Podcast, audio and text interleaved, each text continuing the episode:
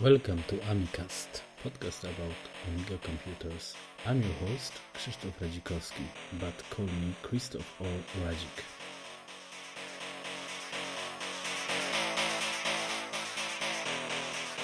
Sub conversations. We're wasting good material for an interview. Yeah, yeah, let's do Yeah, You this. need to stop chatting. Okay, so let's sta- let's start it uh, officially now. Okay, so I will start it uh, in three, two, one. So hi to everyone and to everybody and uh, to my guests. Uh, this is a Amicast uh, episode 17, as I know, as I think, yeah, 17. And I have the Guru Meditation on the other side of mic. So hello, guys. Cześć Krzysztof. Hello. Cześć. so now we Jak switch masz? again to uh, English. Okay, yeah. Yeah. I'm just showing off because I know a couple of Polish Uh, words, but I'm just a poser. I don't really know how to speak Polish. I'm not, and I'm not even going to try because I'd probably just mispronounce it anyway. There's no problem, but it's always a Krupnik. Uh, so you are after your streaming a few minutes uh, ago, or yeah, something Yeah, like this. We're doing this interview right after Yeah. uh, a four-hour stream on our YouTube channel. We just, um, well, it, we're very fortunate. We have, um, at one point recently, we we crossed uh, a thousand subscribers on our YouTube channel, and uh, we said, hey, you know what? A thousand subscribers, Amiga 1000. Anthony has an amazing collection uh, of Amiga 1000s and Amiga 1000 peripherals. Let's just like hang out with some of our viewers and show them Anthony's collection. Yeah, it's and and it, it gives me an opportunity to go uh, to go through my stuff and and you know get it out and set it up and kind of remember why why I love this stuff so much. But the streaming is uh, on YouTube as well, or it will be. So uh, we can put the link uh, uh, in, on description uh, of podcast. Cool, cool. Yeah, the um the link for our like live channel is always youtube.com slash c slash the guru meditation. Uh, so whenever we're live, you can go to that link. Uh, but then after we do a live show, it gets archived with its own unique URL. So um, I'm not sure what the URL is yet of our 1000 for 1000 show, but um, I'm sure we'll find it and you can you can post it. Um, live shows are obviously they're always best when they're live because uh, you have chat and you can talk to us and um, We try to reply to you, but it you we know, try to reply when we can. but when, when we can. Yeah, it's hard. It's hard when you're doing a live stream to uh, to actually be able to also follow chat while you're doing other things. You're working with the camera, which is usually Bill's job, not mine, because uh, he saw he saw my not too steady cam on the shots in the barn when Bill was climbing up to retrieve things. But also, I'll be, you know, you're looking at the Amiga, you're throwing a disc in. You just can't always follow it, but it's still like when you look over, you can. We kind of try to grab some stuff there. It's, it, uh, you know, the live stream is kind of neat because it it you have this chat going on. It's not like just posting a video, but later on, people can still uh, watch and enjoy the video and comment on it. We try to, you know, we try to to go in and and kind of respond to comments and chat with people. For sure, yeah, and the live chat is cool because um, there's other Amiga users hanging out in chat, and you get to meet new friends that way. And there's some really cool sub conversations that happen in the chat while we're making fools of ourselves. Yeah, it's, it's, it's, mm, I must try it mm, sooner or later somehow. Uh, but uh, maybe now I will ask you something because we started about the YouTube. So um, I have some questions prepared by your friend. Uh, so this means uh, uh, the uh, Konrad Kostecki. Yeah. I- I Ah, was Kokos. Yeah. Coconuts. Well, will he still be our friend after you ask the questions? Yeah. Yeah. I think we will make the mix que- uh, mix from question for, for for this two pack of questions because he put a lot of this and uh, I think uh, oh this is too much. But Sure, we'll sure. Um, It's the show. You're the boss. we just we just streamed for how long? we just I- went I- for four hours. I don't so. think I don't think any number of questions is too much. We Yeah, could be here here is true. another four. uh, Okay, so I I think I will start with with the question number four. so we Okay. jump now because we were talking about the YouTube. So uh, uh, why the Guru meditation and uh, what is it and yeah, what are you doing uh, in, in Amiga world? Oh, well, it's funny because um, Anthony and I have been uh, buddies since 1987, uh, and that's back when we both got our Amiga 500s. Um, you were probably earlier than me because you were already in the users group. I bought my 500, and then I think a little bit later I started going to the local users group, and you were already there. I'm pretty sure. but I was 87, 88 around But, there. so it was, yeah, it was right in the. We, we probably bought our machines within a few months of each other. Right, and so um, you know, back before uh, the internet was popular, um, there were user groups, like local user groups that you could go to and hang out with other Amiga users and share your ideas, uh, show what you've been doing with your Amiga, um, and we met once a month, Right. and uh, and that's it was where at it was at an Amiga store. The only way to get information was either either somebody you knew was doing it, someone bought whatever the new thing was, or uh, through magazines that you would pick up when you went to the meeting. Right, and every month uh, there would be a demonstration. So, uh, for example, uh, there would be a demonstration about Deluxe Paint, or a demonstration about AdPro, or a demonstration about bars and pipes if someone was good at music. And uh, I was actually the president of this user group, so I organized uh, when we would meet and who was going to demonstrate what. And I used to do a lot of demonstrations myself. Um, so, and Anthony also did a lot of demonstrations uh, for the club. And our YouTube channel is just kind of uh, growing out of this user group. Well, Uh, I, I would say we, we kind of, uh, you know, as you, as Amiga Commodore and Amiga waned, and you know, went off to college, go off to get a job. This stuff kind of got put aside. This kind of like a, a resurgence and a continuation of that is, you know, let's go do this thing. Let's let's uh, let's kind of do the stuff we used to do, and it, we don't have that. We still do meet as a users group, but a lot of the guys it's more just a meeting of friends now because a lot of those guys don't even have amigas anymore but we met through the amiga so they still come up and we chat about whatever maybe a new android thing maybe a new windows thing uh, Ah, ah, Oh, no. sorry sorry i said the w word um, but uh, it's like so let's do this let's sort of con- almost continue the, the what we used to do at the users group and just throw it up on uh, on youtube Yeah, so now uh, thanks to YouTube, you know, we can do an Amiga demo and not just share it with, you know, a handful of people at an Amiga user group meeting, but we can share it with everyone who's got an internet connection. Uh, so that was what attracted us, and uh, we're also like big fans of podcasts. Uh, so we uh, used to listen to a podcast called The Widget, Oh, and yeah, and they were like one of the first. yeah, they were awesome. And unfortunately, and the widget, they were just a bunch of couple of regular guys who used their computer, and uh, we just really responded to them. And uh, unfortunately, their pod, their podcast ended. And when their podcast ended, we were like, hey, well, like, why don't we do something? and uh, I was, you know, bouncing around on YouTube, and I saw, um, I saw like Dan Wood's YouTube channel, and it was amazing. And I saw Ravi's YouTube channel, and it was amazing. And I was like, you know what? Like, this is exactly what we've been doing since 1987. Let's just keep doing it and throwing it up on YouTube, and you know, maybe someone will pay attention to it. And uh, yeah, amazingly, uh, you know, tons of people have paid attention to it. Uh, over a thousand. I- I- in Amiga world is uh, I think very mm, successful. Uh, the, to, to have the thousand subs is not so easy.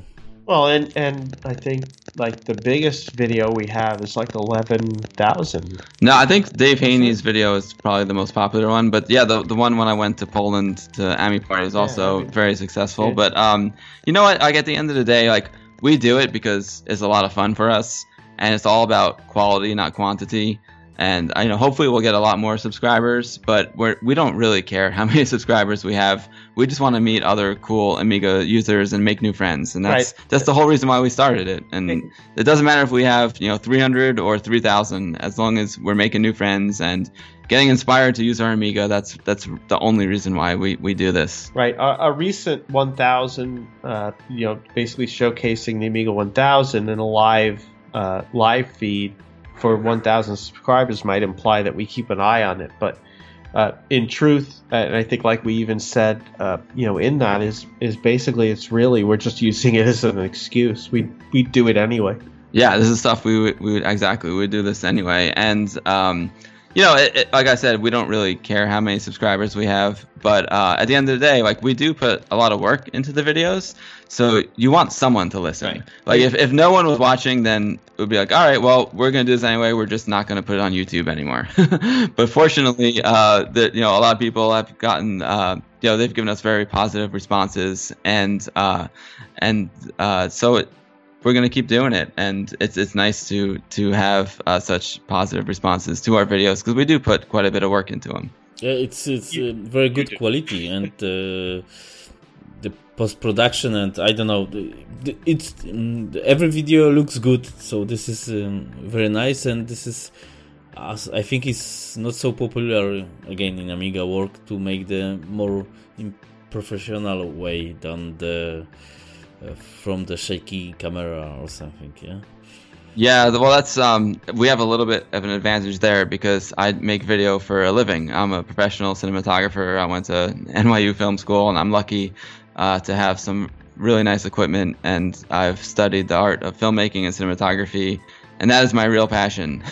and I'm combining two passions: my love for filmmaking and my love for Amiga into into one channel. Uh, so that's why the quality is is a you know a little bit a little bit better than your average YouTube video because I've studied cinematography for over 20 years now, and uh, I'm lucky enough to be successful at it. So I can afford some pretty nice equipment, and um, and use the equipment to, to shoot our Amigas. Yeah. And and you can see the difference when you see the one video that I shot. Anthony went rogue this month and made his own video, and it was it was it was a very beautiful video. Which is another thing to to consider is like the um, quality is extremely important, but uh, the the material is the most important part. You know, if you have something interesting to say and you have some good information, uh, that's the most important. You and, know, you, and you present it in a way that makes it interesting or entertaining.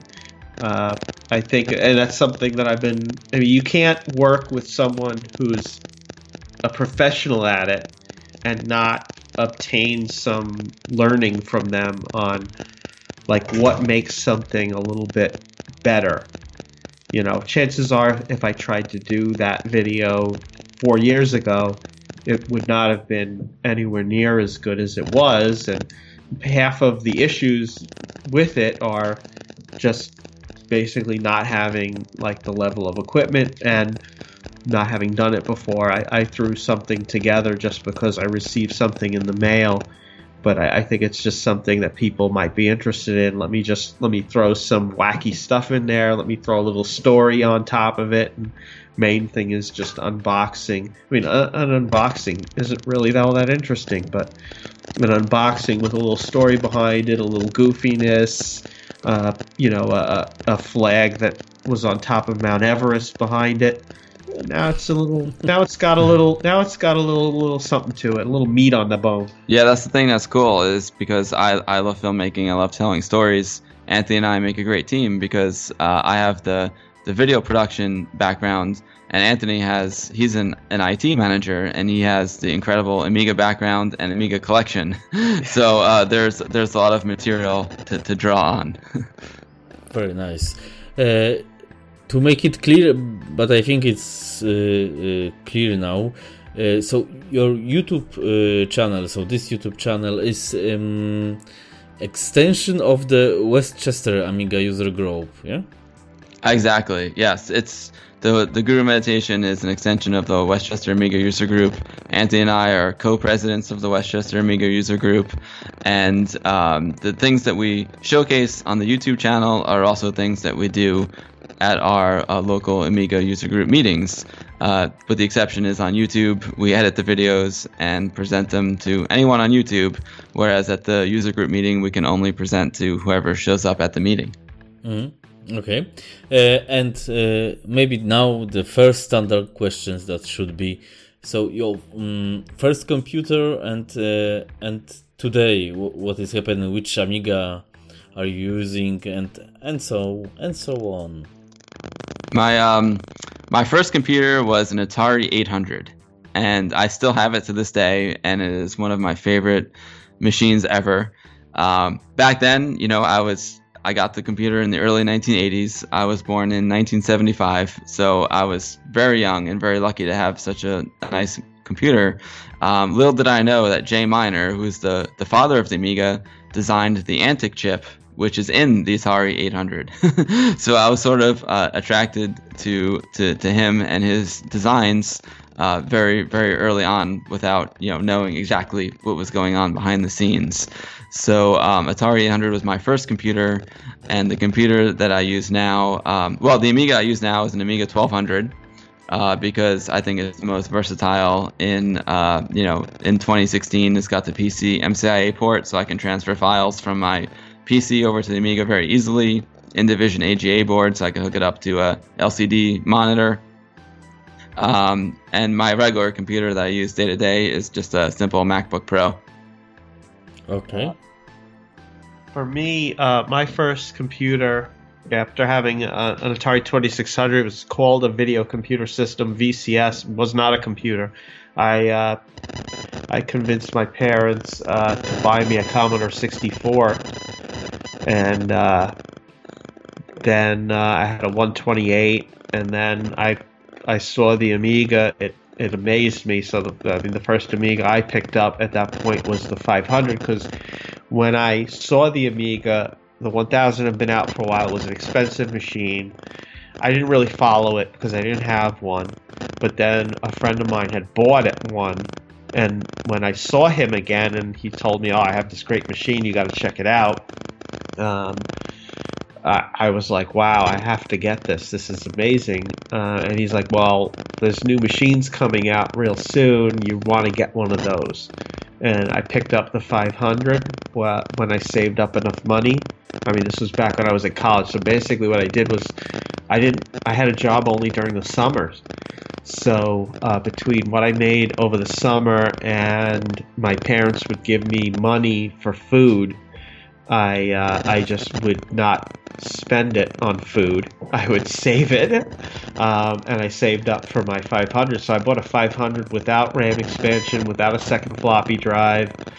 Uh, the very next thing I bought was a floppy drive. Then I bought the 501 RAM expansion, uh, and I was just I was I was hooked uh, from that moment. It was everything everything that hooked me on the Commodore 64 and more because um, you had a real operating system. You could fiddle with things, you could customize things. It was just it was just amazing, and I've never. I mean, I do the only Macs that I own.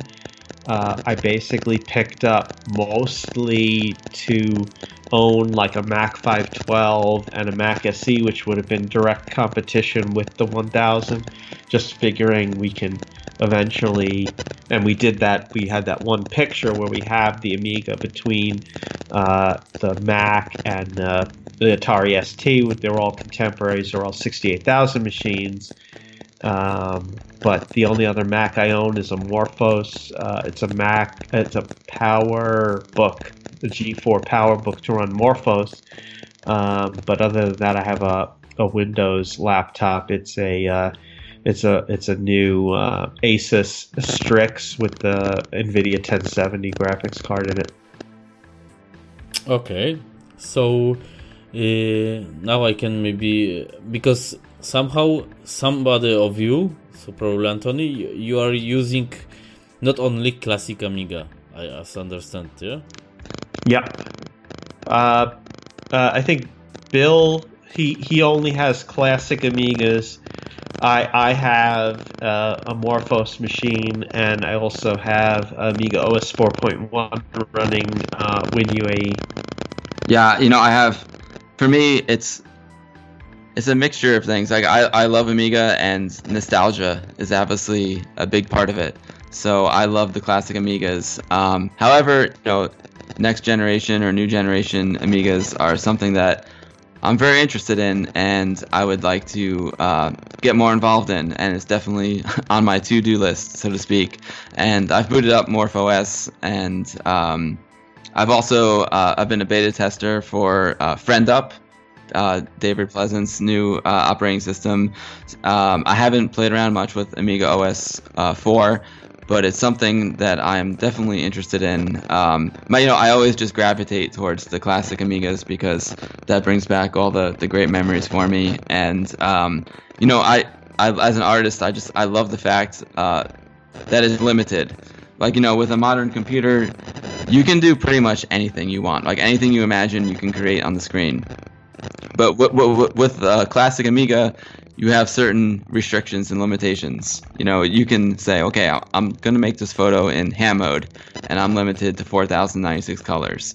And uh, you know, back then I was always trying to push the envelope and and use the latest technology. But you know, now that I've gone to film school and photography school, I want to take like what I've learned and and see like, okay, if I knew this back then, what could I do with the Amiga? so that's kind of like the most exciting thing for me using Amiga right now. But you know, just from a technical standpoint, I would absolutely would love to use some more uh, Amiga OS 4.1 uh, stuff, and I know they're coming out with a, a new a new Amiga Power PC that runs Amiga OS 4.1, and it's something I'm really interested in. I know it's going to be quite expensive, but uh, yes, unfortunately, but um, but you know, it's it's a hobbyist tool, it's a toy, so at this point, so um, it's something that I would certainly like to try out. Uh, but my heart is with the, the classic Amigas. Yeah, I think there, there was a long time uh, after Commodore went under and, you know, they were purchased by Escom and you saw they were working on this new machine, the Walker, looked kind of wacky, but okay, at least there's someone's picked up Amiga and it may continue. And then they go out of business and then Gateway picks them up and it's like, oh, okay, that you know, maybe it'll continue. Uh, I think for the most part, at this point, uh, we I think most of us who who are realistic, uh, we kind of realize that probably you know it's it's not going to become as big as it was even when Commodore was around. Which, which I think is why I've gone back. Like I, I have a MorphOS machine. I can't say I use it that much, but uh, you know, you, using the old machine is is always there. It's like a, it's almost like coming home after a long business trip. Okay, I understand, but uh, at the end of all, uh, uh I'm waiting for the X5000 um, as well. I'm using the the NG, the 41, so it's nice to if you have some cash to buy it, I think uh, maybe this is the good option. Because it's something like you can connect everything together the past and the, let's hope the future um, somehow. Uh, agreed. Yeah but okay so this is the uh, about your computers the, your stuff. Uh, i think it should be enough. Uh, so now I could ask about uh, how mm, the the retro uh, scene and the Amiga scene and, and so on uh, looks like in USA uh, because the uh, everybody knows this. The, the Europe is the most popular Amiga or or, or this this stuff. Um, era yeah you know what i mean so this is the germany uk now Poland uh, and uh, France, Italy, so Europe. I think there's no way to compare the scene here in the US with the European scene as far as Amiga goes. I mean, uh, over in Europe, they just take it to a whole nother level. Like Amiga is is uh, actually quite popular there. Here in the USA, um, retro scene is actually like it's pretty strong, but it's not so much Amiga I would say when you think of retro, people the first thing people think of is uh, Super Nintendo or NES. Yeah. that's the most popular thing here in the states, uh, and also arcades. Uh, like here in New York, we have an amazing place called Barcade. Uh, they have multiple locations, and uh, it's an arcade and craft beer, and they have all the classic arcade machines from you know everything from Pong to Space Invaders to Pac-Man uh, all the way up to the more the more modern stuff. Well, modern, modern meaning like Mortal Kombat 2 and Street Fighter 2. Um, Yeah. But so I think like arcade and Nintendo is uh, is very popular here as far as retro goes in the United States. Um, but not not so much Amiga. You don't see Amiga's Amiga specific or even Commodore specific yet. yeah, the Commodore uh, 64. People know the Commodore 64 here, and a lot of people had them. You know, obviously it's the best-selling computer of all time, and but it's not the same as Nintendo or uh, even like the original PlayStation. That's considered retro. Like people love the original yeah. PlayStation here. Uh, but Amiga is just it's a small tight knit community and general public does not even know what Amiga is. They know they know they've heard of the Commodore 64, but they really don't know much about Amiga here except for this tight knit Amiga community. Yeah, another friend of mine and I would go and uh, go down to Reading, Pennsylvania, uh, where they had uh, it started out. Oh God, I don't remember the name of the show when it first started out, but it became a show called uh, Too Many Games, which was basically a retro gaming show. And he would set up uh, a table of, of the Commodore 8 bits, and I'd set up a table of Amigas. And I don't think anyone at the show knew what they were. It's it was all Atari, like I mean Atari VCS, uh, uh, ColecoVision, Nintendo, uh, Sega. Those are huge. And the retro, the whole uh, retro uh, scene here is is pretty much centered around uh, video games, uh, and like Bill said, arcade games, Consoles. I think even more is the consoles. Uh, we actually, I, I would actually have people come up and they they would actually be amazed by the games on the Amiga. Like, why didn't I ever hear of this machine?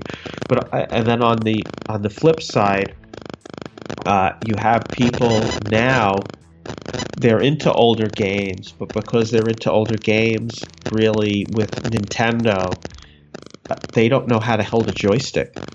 Uh, it's all a D-pad. They have no idea what they would. They would pick up the joystick and like, like how how do I use this? Because they're used to just pressing for the four direction buttons. It, it's it's vastly different over here uh, than over in Europe. Over in Europe, uh, it just amazes me also how many younger people are into older machines that they they probably didn't use as a kid. I, I don't imagine they grew up where where the Amiga was the main computer in the household. It was probably some kind of Windows machine. It just seems to me like they've come into it. It's almost like a, a by choice. Like I've seen this machine, I've seen other people who are into it. That's a really cool scene. I want to get into that. I, I'd love to hear from some of those people and find out exactly how they got into the Amiga because I mean it seems pretty interesting. Mhm. Yeah, it's, um, th- this as well depends because, for example, in Poland the Amiga was mm, mm, in 90s or, or, or, or something like 90s plus. So that's why the mm, this was the maybe not, but this was the this was the chance that the Amiga was the main computer in, in uh, at home. So, but in Germany it was different. Uh, this is true. Uh, but um, other thing, funny thing, because the whole story of Amiga as, is, is connected with USA because there there was the the office, there was the uh, Dave Haynie, RJ, and the the the all uh, I, I will say god gods of Amiga, and uh, probably you could uh, see the whole story how it's working. You know, it's so funny because uh, you know we're we're kind of downplaying USA and how it's just not not popular here like it was in Europe. But yeah, I mean, like, look, the Amiga was made in the USA and it was made by American guys. Uh, so can't lose sight of that. And Amiga's world headquarters is two hours away from New York City, where we live, in uh, West Chester, Pennsylvania. Yeah. And a lot of those engineers are still in that area. And uh, when we go do our exhibits at the Vintage Computer Festival each year. Uh, that is about an hour from Commodore's world headquarters. And, you know, lots of Commodore engineers still show up at that show, like Bil Herd from the Commodore 8 bit uh, days. And uh, as you might have seen on our YouTube channel, Anthony got surprised by Greg Berlin, who was a designer of the Amiga 3000 and 4000. Um, we've gotten to know uh, Dave Haynie really well, uh, designer of the Amiga 3000 and other, obviously, uh, uh, Amigas. So um, interesting that a lot of you know the Amiga engineers were were American guys, but the American public uh, really just didn't respond to it like the Europeans did. Well, I think also um, you know, Americans. Uh, I think we have a lot of uh, almost. We sort of, I think, embraced as a culture the, the sort of throwaway. Something is old. It's not as useful anymore. I, I want something more useful. And you, like, like I said on our, our live stream, we you see it outside the Apple stores every time a new phone's released. You know, a lot of people on that line got a new phone last year, and now there's another new phone, and they're going to get another one just because it's new, I, and I want the new one. And uh, I, I don't know. I think I, I don't think it's good for us or the world to to constantly be needing needing something new, not because you need it it, it just seems to me like if you can do something with something that you already have, you don't necessarily need to to spend that and to you know there's resources that have come out of the world to create that. It, it, it just seems very wasteful to me yeah, I mean, I, I, I, like to push the boundaries, and I'm very excited about the latest technology. And you know, can we get more frame rates out of this game? I, I'm all for that, but I also don't want to forget about something that was amazing one year ago. You know, I always I like I love history, and I love to understand where things came from. And if something has a good design, like it has a good design. Period. It doesn't need it doesn't need to be the latest and greatest. Like for example, Sensible Soccer. It has got great gameplay. It's still a great game to this day, and people still play it to this day because the gameplay is outstanding. It doesn't need the latest graphics. You know, it's uh, it's a it's a brilliant game. Uh, one question because uh, I know the uh, soccer, so it's not not popular in USA at all. I think, but football, American football, is popular have you got some game like like this for Amiga? Of course, like sensible soccer, but footballs, sensible football. Not really. I mean, the one that I because I I grew up playing American football and American baseball, and the one that I really loved was TV Sports Football by Cinemaware. Um, it was the closest thing to like watching a real football game, and you know you could make your own team, and it had um, the announcer. His name was Don Badin, and there's a famous announcer here named John Madden, who is a famous football coach. So they tried to make it as realistic as possible without actually getting the rights. so TV Sports Football was was like my favorite American football game on the Amiga. Um, but you know, yeah, American football is is certainly m- much more popular here than than soccer. Um, and these days, you know, people play Madden. yeah. Everyone loves Madden NFL. Uh, although FIFA is, is popular here too. Um, but back in the day, I would say definitely.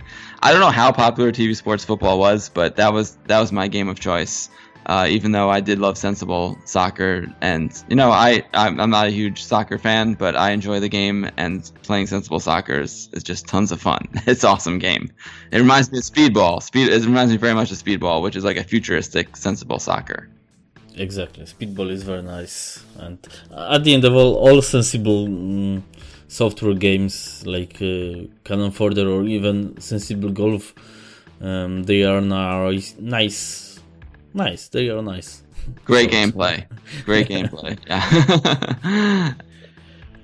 uh, okay, so um, now uh, what I can ask? I can ask about hmm, maybe Poland now because you, Bill, were in Amiga, an Ami party, in Amiga party, I call it Ami party in Poland. So to the guys outside from Poland, so from for the whole world, you can say the few words besides of Krupnik, of course. Sure, sure. well, Okay, Krupnik is mine. yes, Anthony. Anthony knows the Krupnik. um, so, um, so my wife is from Poland. She's from Lublin. Uh, she was born and raised in Lublin, Poland, uh, and she came to New York when she was 23 years old. And I've been going to Poland uh, every year since uh, about year 2000. And uh, it's funny. Like one day, I was sitting in my in-laws' apartment in Lublin, and I was just looking through our uh, Google Plus page, and a video popped up in the feed, and it was an Amiga party. I was like, oh wow, like this looks like a fun party. it's Amiga, and these guys look cool. And then I did a little, uh, you know, research into it, and I was like, oh, these are these are actually Polish guys throwing the party. I didn't know who they were, um, but they were Polish Amiga users throwing the party. Um, so I left a comment on the video, and they're like, "Yeah, you know, we have this party every year, and uh, and we're in Chełm, uh, which is a city, you know, pretty far in Eastern Europe, pretty close to the Ukraine border." Um, and I and I looked on the map where it was, and I was like, "Oh wow, that's only an hour from Lublin, where my wife's family is from." And I was like, you know, maybe maybe there's a chance that I can come to one of these parties. Um, so they uh, they posted a video earlier this year in 2016 and I was like, man, I, I really want to go to one of these parties. so I went to my wife and I was like, hey, when we go visit your family this year? And she was like, what? I'm like, yeah, yeah, let's go visit your family. and, and, and, she, and she suspected nothing. yeah. she, she knew something was up. And I was like, yeah, you know, there's these uh, Polish Amiga users and uh, they have this amazing party an hour away from Lublin and Chełm. And, uh, you know, maybe we can plan the trip to uh, to visit your mom and your dad uh, around this party. And she's like, yeah, that sounds great. It, it sounds like a, a great time. So that's exactly what we did. So we went to uh, we went to visit her family in uh, in August, uh, and we had about two weeks leading up to to Ami Party, and uh, and then Ami Party was on a Friday, Saturday, Sunday. And my wife and her and her mom and her dad drove me an hour outside of the city and, and dropped me off in this uh, industrial park, yeah, in this in this parking lot in Chełm, and uh, I just like went in and, and met the guys. Uh, it was always my dream to go to a, a European Amiga party because we don't have any Amiga parties here in, in, in the United States. Uh, every Amiga event that I've ever been to has been more of a trade show. But in Europe, you guys have parties. you guys have a great time, and it's a little more informal. You hang out, and everyone's showing each other like what they did with their Amigas, and uh, incredibly, some of the guys at this party even make their own hardware, which was shocking.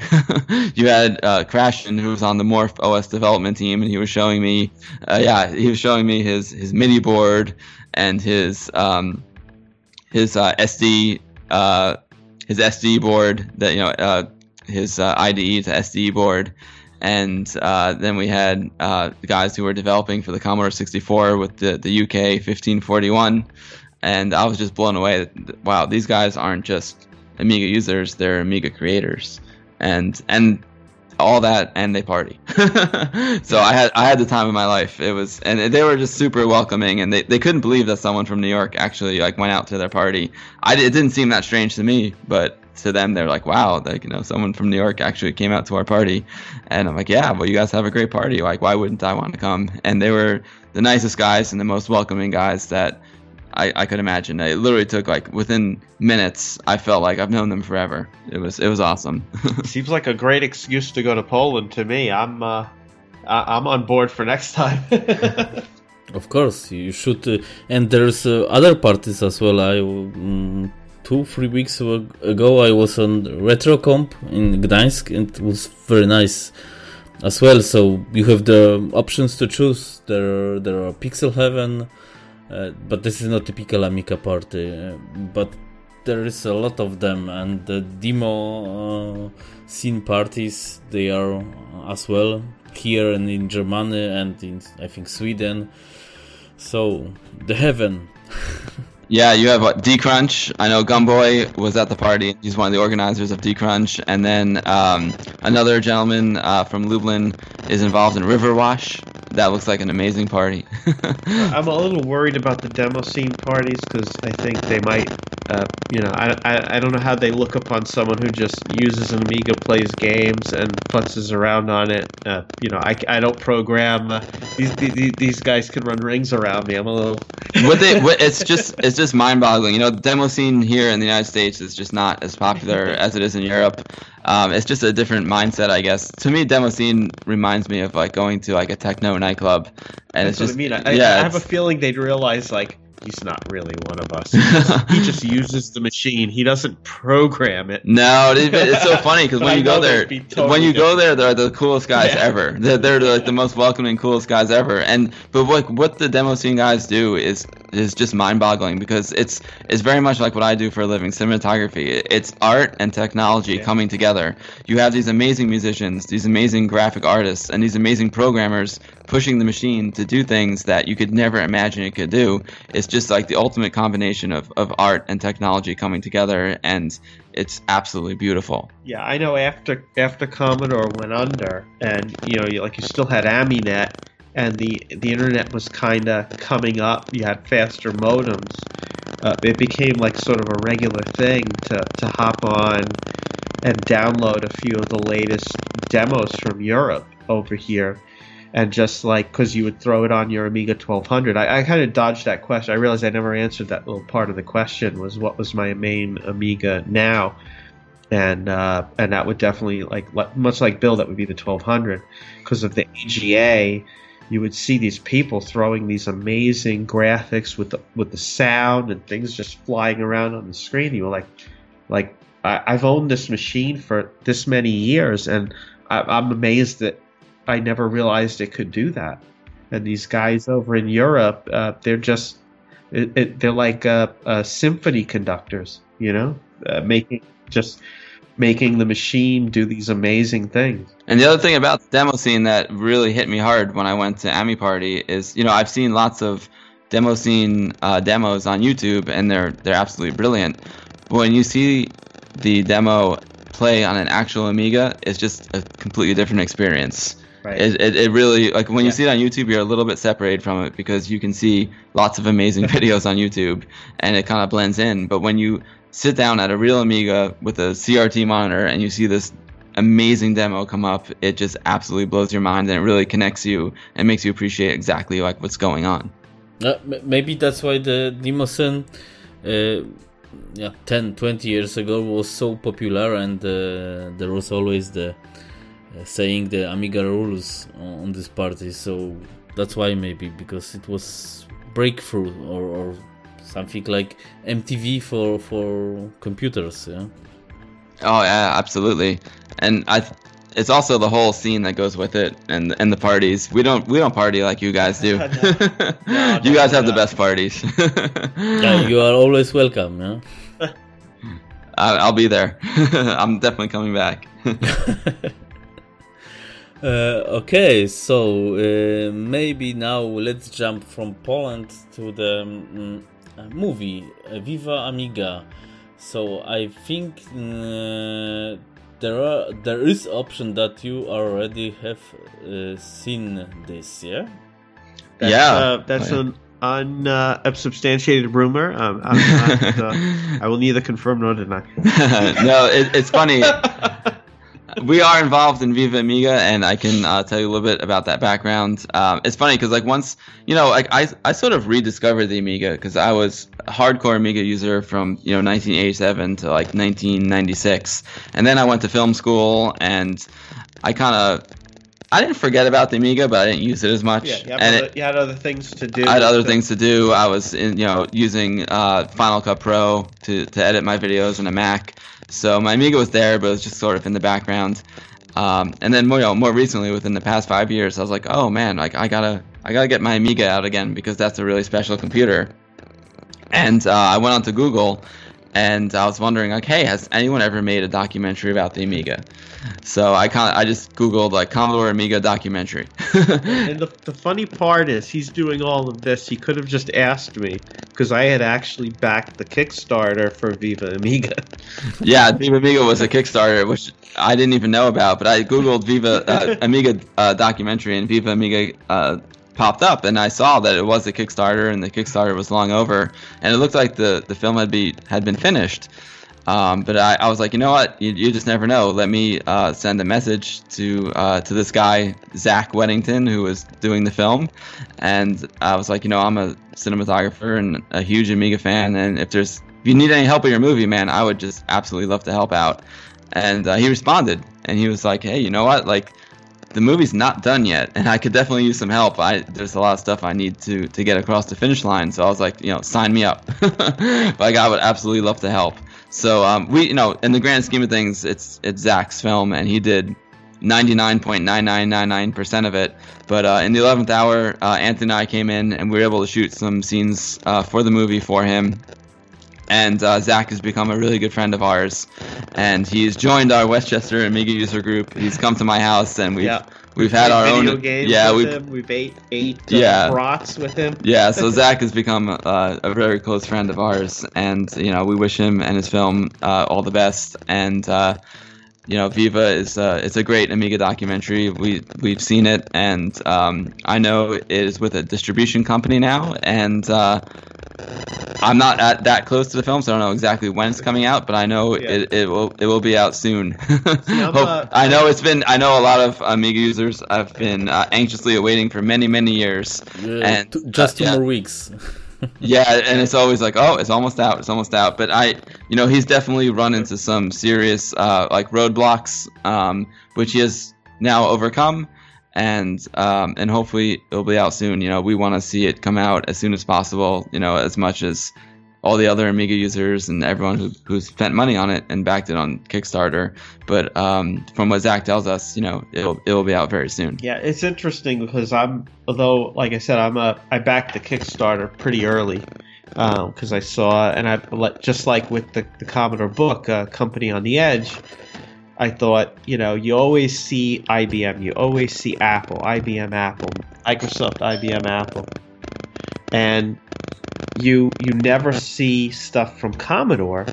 And it was like, wow, there's this guy wrote a book from Commodore, and so I pick up that book, and oh, this guy's doing a documentary on Amiga. Uh, oh, I, I want to back that, and I kind of put those on the back burner. I, I kind of ignore it because I know the way Kickstarter works, you pay your money, and hopefully the person finishes it.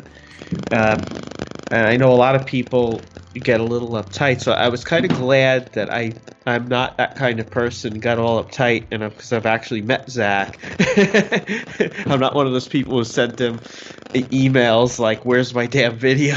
You, um, it's the work he's done. Uh, you know, it's not an easy subject because there's so little out there. You know, there's not a lot of, of things you can grab from, and there's not a lot uh, like a lot of people don't know it because it's not as big a story. It hasn't been put out as much. I mean, you watch. Uh, that's I mean that's why I absolutely love *Halt and Catch Fire*. That you, you know, you, you uh, whoever I know someone who's who's working on that show has got to love Commodore and the Amiga because you see Commodore 64s and you see Amiga 1000s. It's it's like oh cool, someone gets it, uh, and Zach gets it. Uh, the, the guy definitely gets it. Uh, what he's putting together is just beautiful, and uh, I can't wait till it's in everyone's hands and, and all the fans get to see it. Uh, you know, It- Yeah, I know it played at it played at Amiga 30 in in California.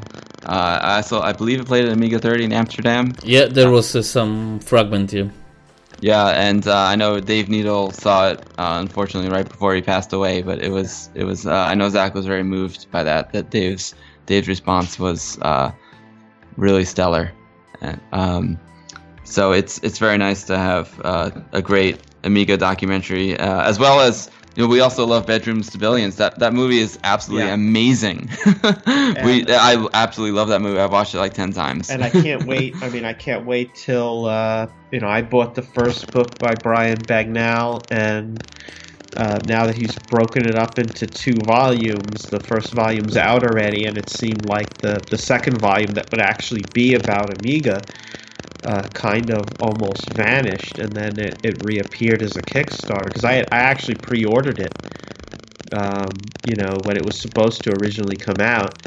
Uh, I'm glad to see that that's moving because I think in a book you could delve a lot deeper than you can in a you know documentary. You have to figure out what you ha- you have a certain amount of time, you have a certain amount of material. You have to figure out what you're going to put in. With a book, I think you're a lot freer to to put a lot more information. And there's there's also the uh, and I've drawn a blank on the name, but there's that book uh, from the same people, uh, the same publisher who did Racing the Beam on the Atari VCS. It's uh, oh gosh, I can't remember the name of it now, but it's a book that delves more into how the machine functions. I mean, if you ever want to, you know, someone who's not that familiar with the Amiga, I wish I could remember the name of it. Uh, but there's a great book. Service manual. No, no, no, no, no. uh, uh, uh, if it dawns on me at some point, uh, uh, I've I've had I've had a little too much of the Krupnik. Uh, it's, it's not dawning on me, but it was a it was a very inventive name. Um, it's I think MIT Press did uh, Racing the Beam about the VCS, and there was a book about the Amiga, um, which delves deeper into like how the hardware works, how why the graphics work the way they do, which is a, a really great book. I, I, picked that up and it's it's just really interesting. It's good to see all this resurgence in Amiga. I mean, we got you know we got what we do, what you do. Um, this book, the documentary, the bedrooms to billions. You got you know guys doing an Amiga podcast out of uh, West Virginia in the U.S. It's retro hour. Not amigos. amigos. Yeah. Yeah. Amigos, yes, amigos. Amigos. Uh, it's just amazing to see. It's like a, it's like a, you know, something that's kind of went down underground for a little while, and you know, now we realize that the Earth hasn't been completely wiped away, and we can come out of the the bunker back into the light of the sun. so when we're talking uh, about the um, sun, uh, this means uh, future. Uh, what do you think about the possible future for the Amiga? Because now we have the, of course, the NG Amigas, um, the official one, not official one, NG, uh, and the new, new uh, something like like this new technology FPGA, so the Vampire is, is very now hot stuff. Uh, so and now even uh, yesterday I think Hyperion uh, uh released the updated uh, Amiga OS 3.1. So um, so what do you think about the future and how it will be could look like or what you would like to see in the future? Man, you know, it's that's a tough one. You know, it's almost like there's two different halves in a way. Like when you talk about Vampire 2 and the Amiga 600, that that's something that enhances the classic Amigas, right? And then you have like Hyperion and you have Amiga OS 4.1 that looks towards the future. Um, I just like everything Amiga, and the thing I like about Amiga is that it's different. I'm I'm an artsy guy. I, I, like to think different. Like even though Apple coined that term, they don't they don't actually promote thinking differently. But I like to be, you know, we're all a little weird. We're all off, you know, off the beaten path just a little bit. So um, you know, you don't have to be like Mac or PC. I love the idea of being able to um, have an alternative to Mac and PC and do something a little more unique and uh, something that's a little more personal. So that's uh, what excites me about like new generation Amiga, uh, as, as, far as like OS 4.1 or Morph OS or Aros goes. Um, and then like like I said, I'm I'm really like a more of a hardcore classic Amiga guy. So things like the Vampire are super exciting, where you can just take an Amiga 600, which definitely like was not one of the best Amigas, but turned it into an absolute beast. Again, it's something as, as fast as an 060. Um, it's it's just super exciting to see people invent new hardware for this old system. It's it's absolutely incredible. Like everything from like Vampire to like don't forget like Indivision AGA. That's a that's a brilliant piece of hardware that can uh, make the output of your your Amiga just look absolutely beautiful um, I'm just I'm just blown away by people's dedication to Amiga and the amount of like time and effort they put into such things as developing new hardware or new software. It's uh, it's really something special. Uh, Okay. And I think, uh, I, I guess I, I have a tough time. Like I like, I like that someone's trying to do something new and modern with Amiga. But like I said, for a while there, there was a lot of hope, and we always hoped that ESCOM, that Gateway would do something, and that was at a time when something could still, like Amiga, could still be as great. And kind of at this point, it's like it would be like a third phone. Android or iPhone, no one's really going to buy a third phone. No one's, I don't think, to go into a computer store and see this Amiga thing and go, ah, you know what? Instead of a Windows or a, or a Mac, I think I'll, I'll pick that up. Uh, so that's kind of on the one hand, I have that thought. On the other hand, I have the thought like the stuff for the classic machines because these classic machines, like uh, I think Dave Haynie has said, is what, what's dead can never die. So it's I think it's almost good that that the classic Amiga is dead because it can't die now. People, you know, they they know that if you're into it, you're going to be into it till till you're gone. So they can put out a vampire, and you're going to be excited by it. It's not going to excite some new person who's never seen Amiga, but it is going to excite someone who's like, I have an Amiga. I'd love to get an accelerator. I look at what's on eBay for an old card that's almost 30 years old. It's $300. It's insane. I, am not going to spend that kind of money. But you have this brand new card that you know is going to work. It's modern hardware. It's modern components. You're going to get some life out of it. You can spend $300 for an accelerator for a classic Amiga, and a month later the capacitors go on it. If you don't have the the knowledge, the elect electronics knowledge, that thing is dead. You you spent three hundred dollars on uh, on sand. Uh, but if you buy a vampire, th- that that could last thirty years. Uh, it's like, well, I I could spend. I can I can justify spending that money because for thirty years I'll have something that I can use and have a lot of fun with. Um, I I kind of dismays me in this community that people who try to do things a lot of times get a lot of negativity. I know when, uh, because the vampire was so popular, they had to raise the price because the guy, like, I can't do this in my house. Like, uh, too many people are buying it. I need to go and get someone to manufacture this for me. And that manufacturing means having to pay a company, so they have prices. I have to raise the price, and all of a sudden, everyone is getting angry with him. It two hundred dollars or whatever the price was raised to is still less than what you would pay for thirty year old, twenty year old piece of hardware that doesn't do as much. Like, look at what you're getting.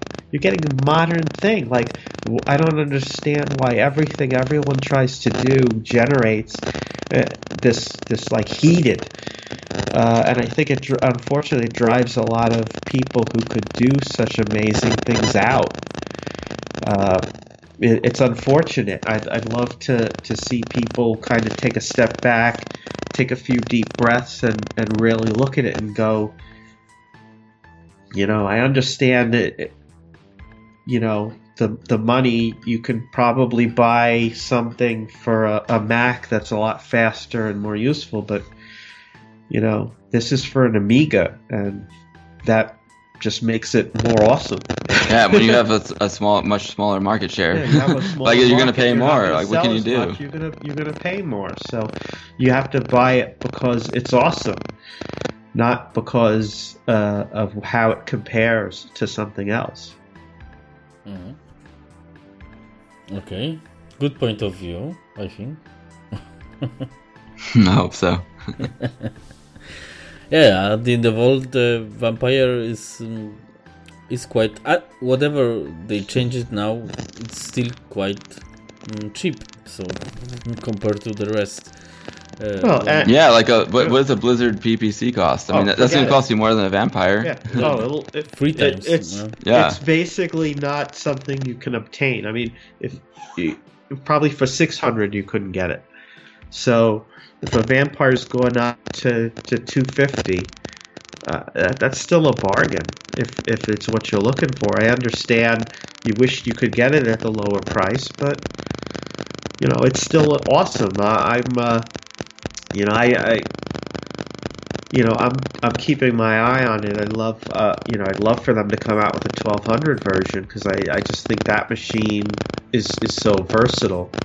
But then, yeah, I'm kind of like I'm kind of like I teeter because I go, oh, you know, the 600 is such a nice small machine. It's so it, it creates a lot of of uh, creates a lot of back and forth in my own head. So I haven't I haven't jumped on it yet, but I, I just think it's a it's awesome. That, Yeah. that people are doing that. That people are still, you know, coming up with things. You don't see I I don't see as much. You know, Atari ST was a contemporary of the Amiga, and I just don't see as much going on there as I see with the Amiga. Uh, uh, like 68 uh, thousand base Macs, you don't see new accelerators coming out for them. You, you see it for Amiga. Yeah, to me the price isn't even that important. It's more about like the fact that people are actually doing it. It's incredible, and I give them so much credit for putting their time and efforts into it. It's really quite special. Okay, this is very good for for them. um, okay, so now maybe mm, the question like this: the favorite um, Amiga program and uh, Amiga game now or before or in future? No, of course, but Oh man, I have so many. Uh, all my favorite Amiga programs center on you know graphics and video. So uh, I like Deluxe Paint. I'll say Deluxe Paint 3 because that was the first one that did animation. But uh, nowadays I use uh, D-Paint 5 uh, AGA. Um, I, I still love that program to this day. I love Art Department Professional. Uh, I've been doing an experiment lately where I take uh, a photograph with my modern DSLR camera and convert it to Amiga ham mode, and thanks to um, you know AdPro, I'm able to do it. So I absolutely love AdPro, and I love I love DPaint. I would say those are my my favorite two uh, Amiga pieces of uh, productivity software. Uh, favorite game, you know, I can boot up Lemmings anytime and have a great time. Uh, Lemmings, Walker, and Shadow of the Beast are the three that just like hit me right off the bat. okay, thanks. And Antonio, Uh, I, I'd have to say, I mean, I had a lot of fun, even though I never professionally did anything with it. I had a lot of fun playing with Turbo Silver, uh, which is a 3D ray tracing program. Basically, at the at the time when I got into Amiga, uh, the big program was uh, oh gosh, my, I'm drawing a blank again. But uh, there was this program that did 3D ray tracing. It was very expensive.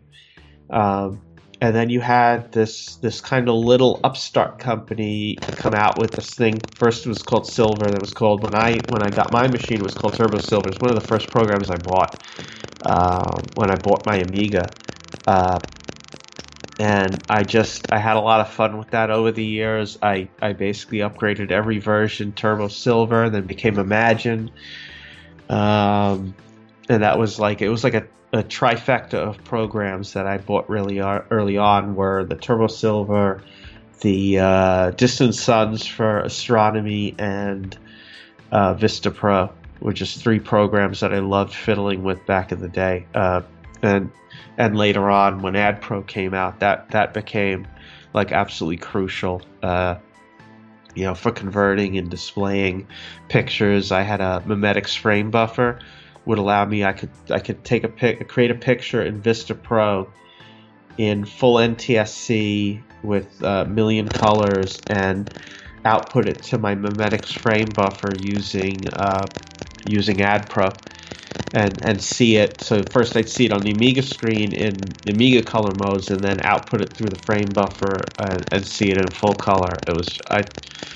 you know, I thought that was like just the bomb. And the other beauty of it was that uh, the Mimetics frame buffer card was so noisy that when while I was displaying it on the TV down in, in the in the living room, you'd see a ghost of whatever uh, landscape I was displaying, like kind of moving across the screen on the on the family's uh, television in the living room. That was always uh, always amused me.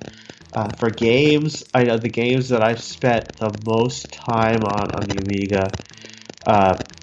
One of them was Settlers, and I could easily be playing that and end up looking up from the game and it being like two, three o'clock in the morning, and not you not realizing that the time has gone uh, that quickly.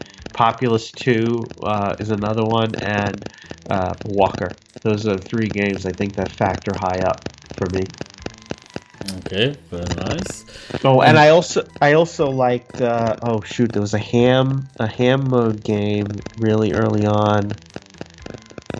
Uh oh gosh, my poor memory and and if I fu- if I had the disc in front of me, uh, I don't know which was, but I heard about one game, something about using this special Amiga possible possible possibilities. Uh, Sculpt 3D was the was the three. We just got we received text information from an Amiga friend. Uh, it was Sculpt 3D was the expensive ray tracing program that I couldn't afford, so I got Turbo Silver set in. And the Ham Mode program, which I do have the disc in front of me, was uh, Pioneer Plague. If you if you can look that one up, that's uh I I always had a lot of fun playing that game. Okay. And that was a that was a fairly early game using Ham Mode. This was the I, don't know. This is the adventure or what was? What No, was no, it's a it's a shoot 'em up. Uh, basically, the idea is this mechanical race is kind of taking over your planets. Your people are all trying to get on this arc to leave to go somewhere else, and you have to basically fend off. Uh, so you you're basically flying around, and the mechan the mechanical things are building these rockets to shoot down the arc ship that's going to be leaving. So you have to destroy these rockets, and then the arc can leave to, to take your civilization somewhere else. Uh, so it's it's a lot of uh, it's kind of a, an advancing game because it gets you know it gets more and more difficult. They throw more things at you to try to uh, you know these little fighter ships that, that attack you and try to keep you from uh, killing the the rockets that are being built.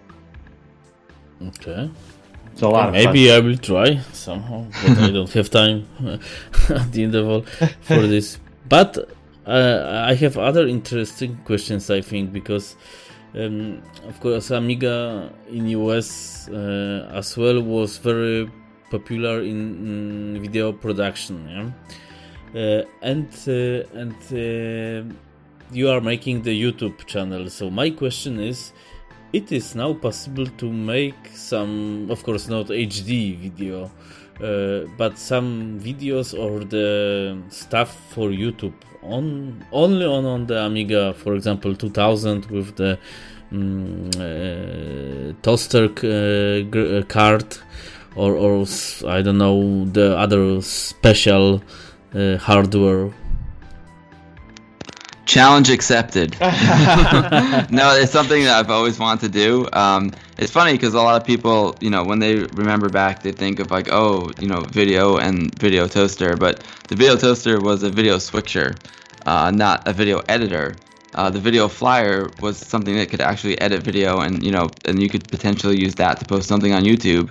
But the cool thing would be to do like a video toaster episode, like a live stream, right? Well, that the that would be toaster, awesome. the toaster and the flyer kind of went together, where the flyer was nonlinear editing, so you had you basically ingested your video, and then you could edit the different clips together. I think the toaster was kind of yeah, it was the switcher when you when you actually did your wipes from one one source Yeah, to another. you had live camera set up and you could wipe from one to the other. Um, I it's funny because the, with the toaster, like the toaster was always the dream. oh yeah, You know, like I wanted a toaster so bad back in the day, but I couldn't afford it. I mean, I, I was just a, a kid. So, Well, so let me let me rephrase that. My dad couldn't afford it for Well, me. to- Toaster had everything. It had like if you wanted a Genlock, even just to do uh, titling for videos. I mean, it had that.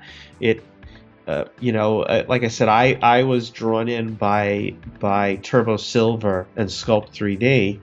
Uh, uh, Toaster came with Lightwave. And for a longest time, you couldn't run Lightwave without you had to have a toaster. You basically bought the toaster. Some people they bought the toaster just to just to get Lightwave. So um, I'm a, I was uh, always like in awe because I think Lightwave, even at the time, from Imagine to Lightwave. Lightwave was like a huge jump in the user interface and how much easier it, it made to create 3D graphics where you could just easily move things around with the mouse. The old programs were, you know, a lot of you were viewing not in 3D. So you're doing your 3D creation in 2D. You could see the, the, the shot from the front, side, top, but you didn't really have you could you could see a 3D view of the wireframe, but you couldn't do anything in it. So if you removed something, you had to move it around in one of the three views and look at how it was affected in the 3D view. Lightwave, like you could move it in the 3D view directly. It was like this huge jump. You were like, whoa! But then you you know, and I understand from the TV production standpoint, it was extremely cheap from the I'm in college standpoint, it was extremely expensive. But yeah, but to answer your question, I mean, absolutely, you absolutely 100% could do a video oh, yeah. all with Amiga, and uh, that's something that we need to do. The of the, I, I, have a toaster. I actually have the toaster that the the Knicks, which is a basketball team, they used to practice at my college, and they used a toaster to when they were filming their practices and the only reason I know is because a, a, friend of mine who worked at the college after I graduated found a, a Toaster 4000 sitting in the garbage. And he grabbed it and he called me up. He said, "Oh, you're still into Amiga? Do you want this? It's a full, it's an Amiga 4000 video toaster." So I, was like, "Oh heck yeah, of course." Um, and when I got it home, its its power supply fan had seized, so they threw it out um, I got it up and working and even got the drives running, and I saw these frame stores of Knicks' uh, practice. You know, they were on on the basketball court. That's the only reason I know what it was used for. So I have a I have a Toaster 4000. I also have an Amiga teleprompter, Smooth Talker. I mean, we could we could conceivably do an entire show using Amigas as the as the production. I also have a you know for for editing I have a Casablanca uh, which was from Draco, was based on Amiga, uh, based on the Amiga operating system anyway, has none of the custom chips. So I mean, we could conceivably shoot a whole video and edit. The the interesting thing too is you know like back then um, I couldn't afford a toaster, but I had other things. I had alter, like toaster alternatives. So I had um, I had a RocGen, which was a Genlock that allowed me to put Amiga graphics over you know NTSC composite video, and I had a chroma key which allowed me to uh, put up a blue screen and key out the background. That's right. I so, forgot the toaster had that built. Yeah. So like, even though I didn't have a toaster, I had these other like third-party devices that allowed me to do things that were like almost as good yeah, as the toaster. toaster like, well, if you think about the Mimetics frame buffer, I mean, toaster is a board just ha- it has two frame buffers on it. So a Mimetics frame buffer, which is just one frame buffer, it can hold one NTSC frame, is is like a is like a little part of a toaster. But I but I like your idea. I think we should definitely do a stream uh, using Amiga only. It's very it's, it's actually very very possible and, and actually not that difficult.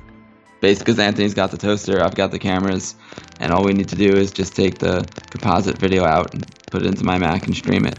Very nice, because uh, this is interesting, and um, I I like when somebody is trying to use the uh, the classic Amiga and as well, of course, NG to something like everyday use. Yeah, not only playing the old games and the 100 time again Superfrog here, but when when you can do something um, new some you understand what I mean. Yeah, I mean that's exactly yeah that's is, exactly what I was trying to do with is, the uh, sorry the the ham mode conversions, taking a modern photo and using Deluxe Paint and Ad Pro to, to manipulate a modern photo, just using the old hardware uh, to to create like a new piece of art. Exactly. So, uh, for example, I personally love USB. So I have this in my 2600 here, and this is then I can use, I feel I can use this Amiga more up to date. I can put the stuff on pen drive and then. So nice to update this to to the limits, yeah, and to do something on this. Yeah, that's how I use my 1200 with the uh, PCMCIA. I have a compact flash, the PCMCIA card, and I just pop that into the 1200 and I can transfer files from my PC or my Mac onto the compact flash card. Boom, just pop it into the compact flash to PCMCIA card, and I'm good to go. I can transfer the files right over to the 1200. I think at one point it's kind of important to uh, to make it that you can use more modern equipment with the old Amiga because uh, things like keyboards die, things like monitors. I mean, the monitors go. Uh, you know, I, I, I always I look for how can I still use my Amiga when like my all my Amiga mice don't work anymore. So it's cool that you got these little and, and they're very inexpensive. You got these little devices you plug into the the mouse port, and it has a USB or a PS2 connector on the outside and you plug in a standard you know current mouse into that and the amiga can use it just like a native mouse uh, i've seen uh, and i have i've picked up some adapters for keyboards i've i've picked up you know there's of course you can use genlocks to get s video out i know uh, I've heard of some things, uh, and we've actually featured some things that you can use to get your Amiga connected to a more modern TV. If your your 1084 monitors go and and you can't get them fixed, just because you know it gets to the point where if the machine works but you can't get anything into it and you can't get anything out of it, uh, you know how are you going to use it? Is is a real worry. So it, you know it's great when you can figure out like how to get and how to and how to make the machine useful, and how to how to do cool things with it. You know, and I think that was one of the main reasons why I like I picked up the Amiga teleprompter software and hardware was I'd love to use this at some point. Uh, you know, as as part of of a, of a little production, just to to do it like like it was done back uh, back when these machines were used in TV studios. Mm-hmm. And um, with this, uh, uh, so I think in collection you have everything. I heard the, the, this then that even Draco, that I think there was there was not so popular in USA. Uh, I think there was more popular in Europe, I, I suppose. So you have everything, yeah, every model. Well, uh, see, Draco, I don't think anyone knew what it was. I think that was sold to TV channels and video production houses. That wasn't really sold to people in houses. So I don't think most people knew, unless you were an Amiga person and you knew Draco. Uh, and to lesser extent, I think the original Draco, the big cube, was actually more interesting because that was actually closer to Amiga. You know, it was uh, it actually, from what I understand, on that model you could actually boot Workbench. Uh, the Casablanca is a very locked system. It's like a, a turnkey. Uh, it's almost like a set-top box for doing uh, not you know video editing, and that's pretty much all it does. I think most most businesses that purchased this thing, when it became less useful, when new equipment came out that was better, uh, it would probably have just been thrown out. Yeah, this is this is. Uh, same thing, and the same thing probably with a lot of video toasters. You know, if a if a video production house bought, bought a video toaster, you know, for a while, NewTek was selling Amigas where the the whole Commodore Amiga was covered up. It was just called a video toaster. I think if a video production house bought a video toaster, there's a high chance that that just got thrown out when they went on to other equipment. Yeah, they don't care because they don't know what is it. This is. Uh, yeah, uh, it's not. It's not useful to them anymore. Of course. So this is the the sad story of this. But to make it maybe more happy, uh, I didn't ask you about the plans for the future uh, of the YouTube channel and uh, I don't know general parties uh, maybe because in US um, USA there is no uh, like you said there is no parties Amiga parties or, or something. So you can do your own. Well, the, the good news is I, I know I've heard the Amigos podcast guys who are down in West Virginia lamenting that there's nothing, you know, uh, you know, again, uh, being in the Amiga scene, you hear about these things going on in different places that there's nothing nearby. Uh, who knows? You know, maybe, maybe at some point we get together with them and, and we throw a we throw a hoedown, as, Well- as it might be called here. well, the cool thing is, you know, with, with the with the YouTube channel, like, we've been having our own little Amiga parties for you know since we've had our Amigas. Like we've been doing these things called SIG, special interest groups, uh, and there's uh, a game SIG where it's like a special branch of our user group where people get together who just like to play games. So. Um, I have them at my parents' house. We did a, like a, a live webcam stream of one uh, two weeks ago, and uh, you know it's just a bunch of friends get together and play old retro games.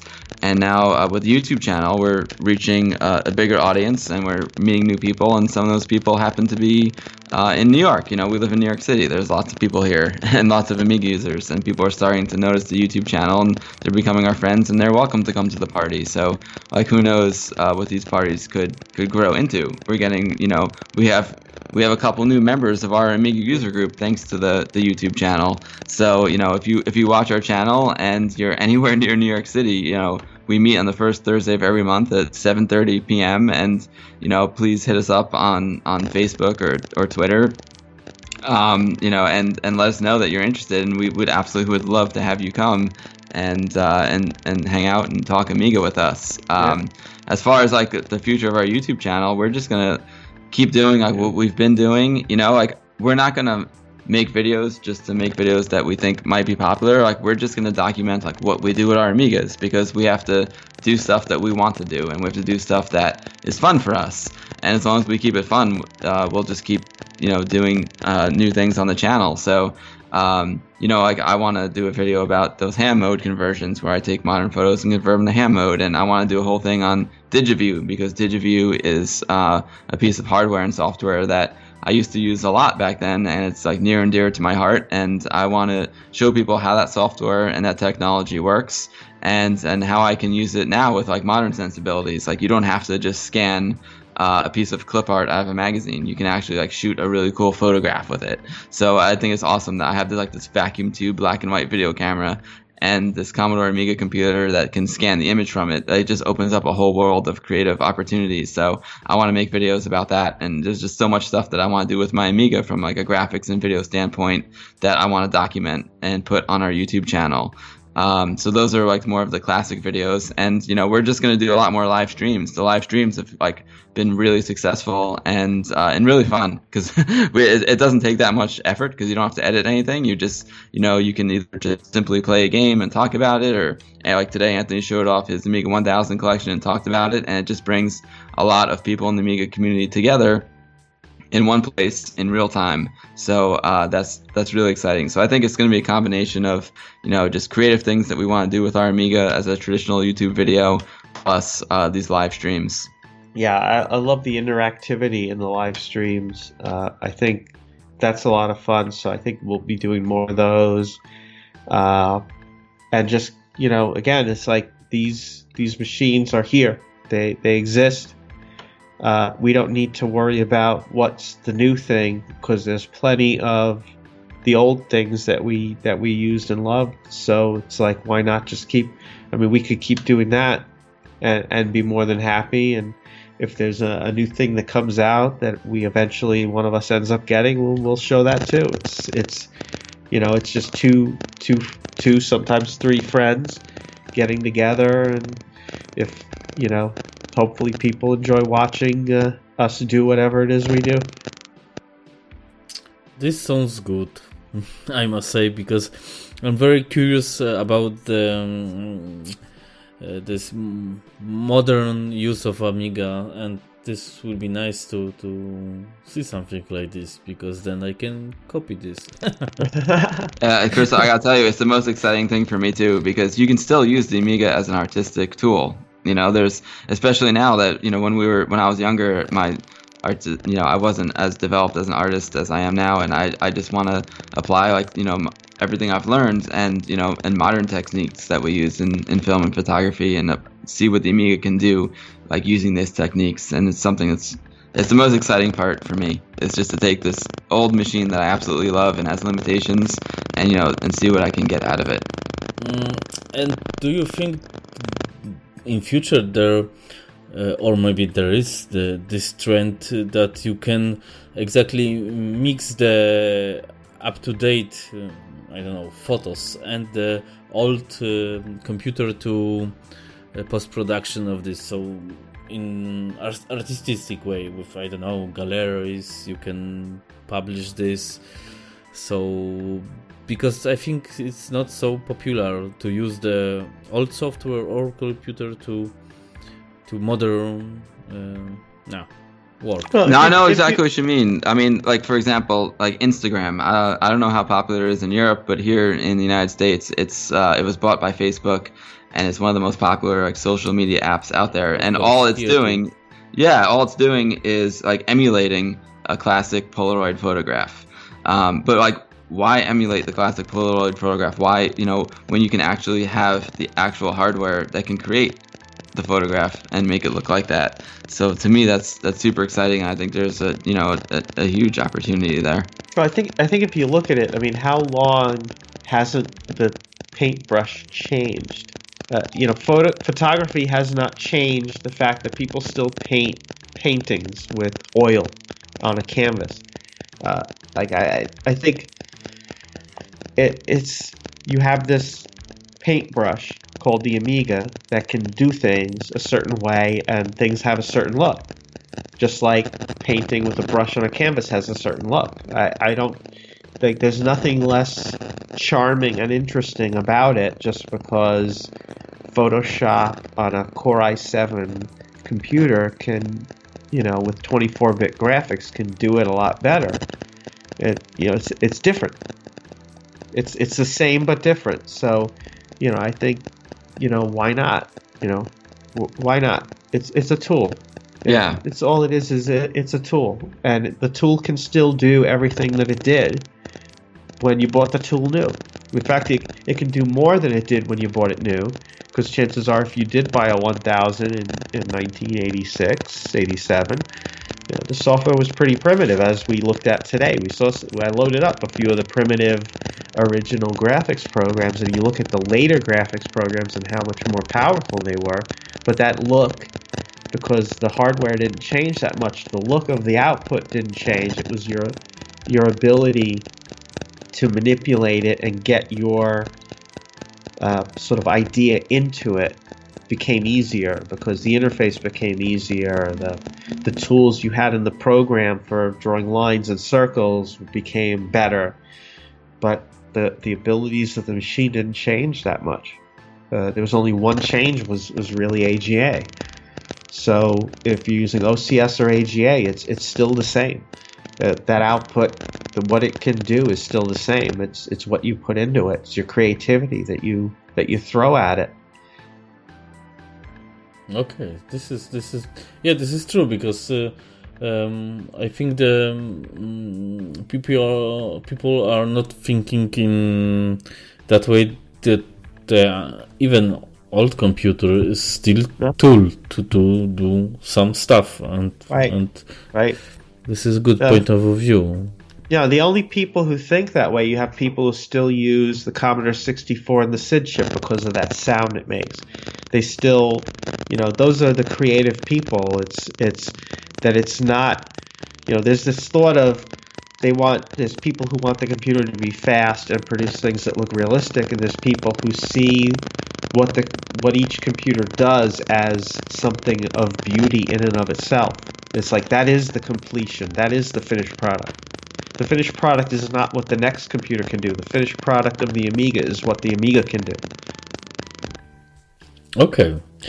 Um, I think we should start to finish because uh, it's already one and a half hour. uh, but uh, there is. We can, um, we, can, we can do this all day. Yeah. I, I know. Uh, but I don't know if I can. yeah. Uh, Next time but we'll start earlier. yeah, next time I, I it will be nice to make something maybe together in YouTube or somehow. Sure. Or why, why not? Yeah. Uh, through the Europe and the States and I don't know somehow, but. Uh, maybe the last uh, question. Uh, this is uh, not my question.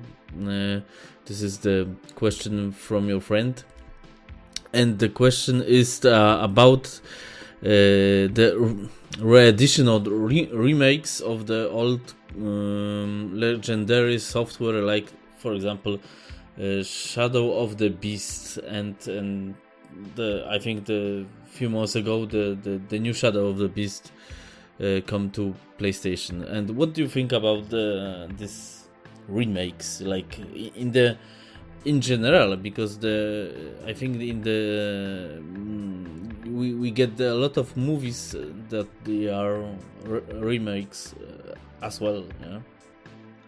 I I love the remakes of the old games. I think it's it's amazing. And the funny thing is, um, a lot of times the remake is is when I look at the remake, I'm like, this is the game. Like they didn't do anything new. And then I'm like, oh no, this is just how I remember the game because the graphics were a little more primitive uh, than than I remember because I used my imagination to fill in the gaps. And uh, the remake fills in those gaps with the modern technology. So for example, um, Another World uh, what 20th 25th anniversary or 20th anniversary um, it's uh, it's a remake of Another World which is a classic Amiga game that I absolutely love a classic platformer and um, the remake c- kept the original game like almost identical. It just enhanced the sound and the graphics. And uh, made it like a really nice experience to play on a tablet or on a PC uh, so I am like 100% in favor of, of the remakes of the classic games. Uh, Shadow of the Beast is uh, a new game uh, that captures the flavor and the essence of the original Shadow of the Beast uh, extremely well. I absolutely love playing the new Shadow of the Beast. Um, it's interesting because like if you're, it definitely like it that game was clearly made for someone like us who who played the original Shadow of the Beast because it draws so much on like the original lore and the original the original characters. Whereas if you're a young person today playing the new Shadow of the Beast for the first time, you might not appreciate it. You certainly won't appreciate it as much as uh, guys like us do who grew up with the original Shadow of the Beast and understand like what a legendary game it was and how it was the first game to use parallax scrolling and the the sound, the the music and the graphics were just stunning at the time. Um, but I, I love what they did with the new Shadow of the Beast. I had an absolute blast playing it. Um, it's definitely like an indie indie game. Uh, you can tell the guys put their hearts and souls into it. Um, it's a short it's a shorter game, but that's fine because uh, what there is of the game, it, it's just super fun, and uh, it's a great way to to keep the games alive. You know, remaking movies to me is like a whole a whole nother thing. that I, it's so funny because I'm not as crazy about movie remakes as I am about game remakes. Um, I think some movies should just stay classics because they're a classic piece of art themselves. Whereas some of the modern games, you know, like when they were designing the games uh, back back in the day, they they they really wanted to do more. They were just couldn't because they were limited by the technology. And now that the technology exists, they can go back and make the game the way they originally intended to. Uh, so that that could be part of it.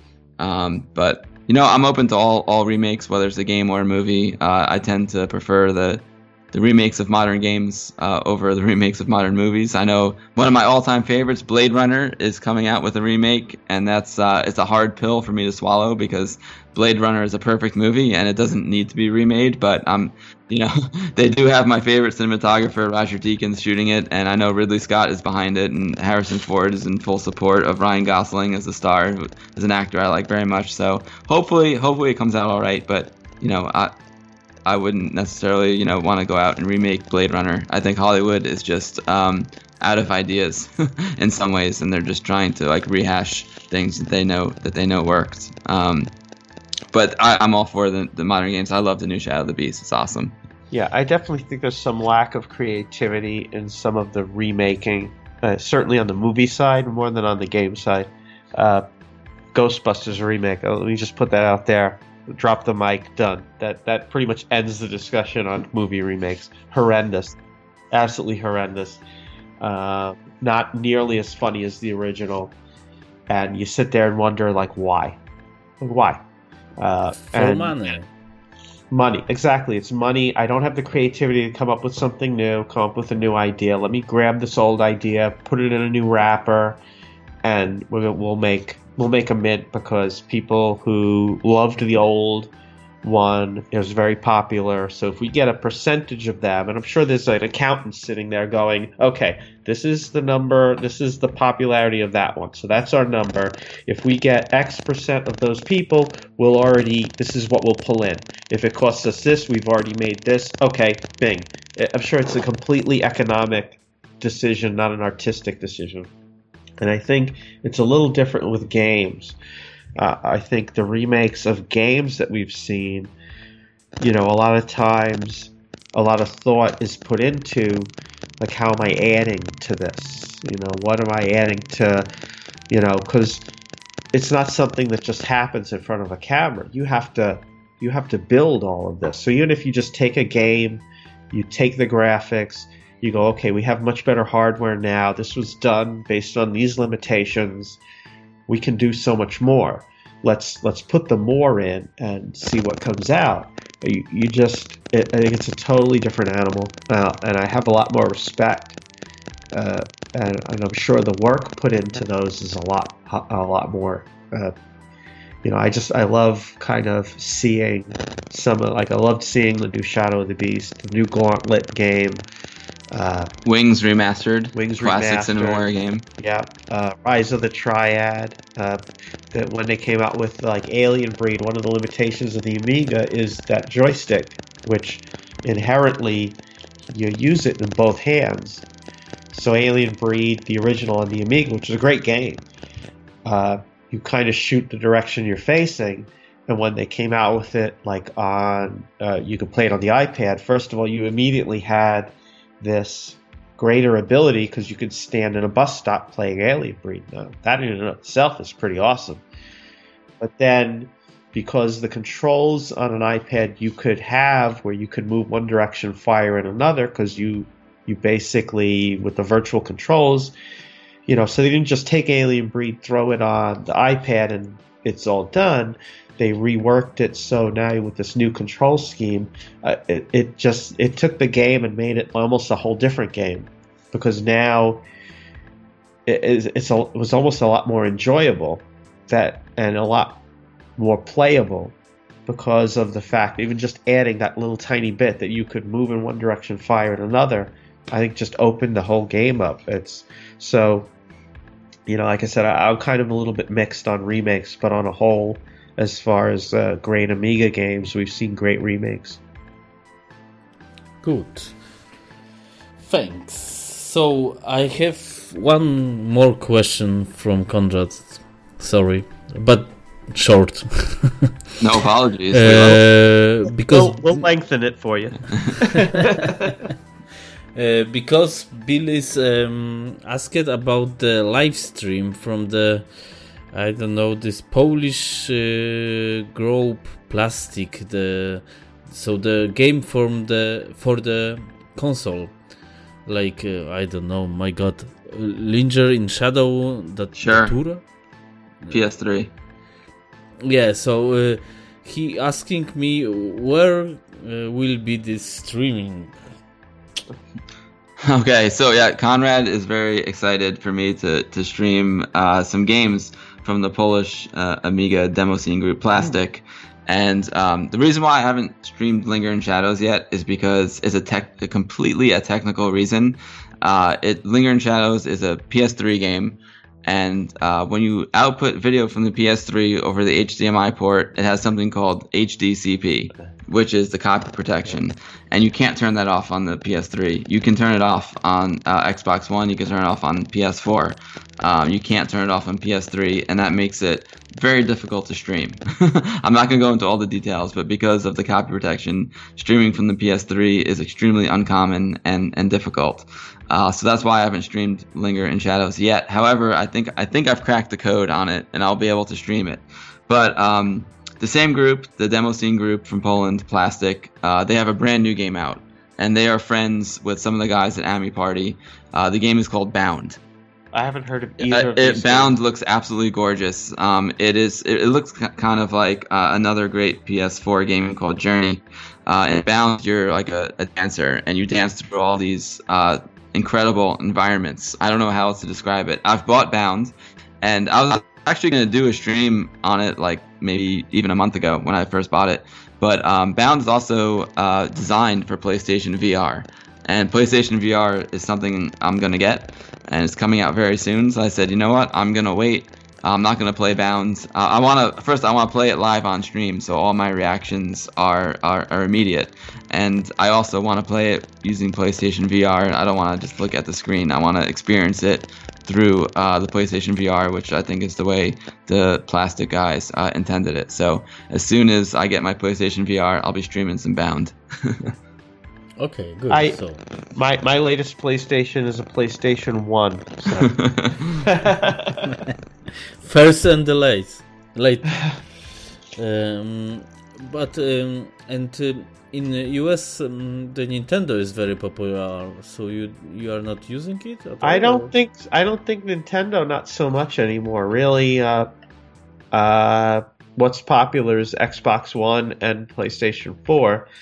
I just, uh, I kind of like to be on the on the latter end of the wave. So uh, I picked up a PlayStation One well after I think the two was out. So you you know you can buy a game that was sixty dollars for ten bucks, and I picked it up mainly from Namco Arcade. Uh, they have some great old arcade games on the Namco Arcade for PlayStation One. Then I got the Nintendo Wii, and I, I used that for a long time. Actually, still have it because they got some great exercise games and things. And then I got a Xbox 360 basically after well after Xbox One was out, so you can get a 360 for really cheap. Um, and I think it's the first time I kind of with the old systems, you're in your little microcosm because you get it. The games are all brand new to you. You play them; they're a lot of fun. They're just as much fun as they were when they were sixty dollars, but they're ten dollars, and they're new to you.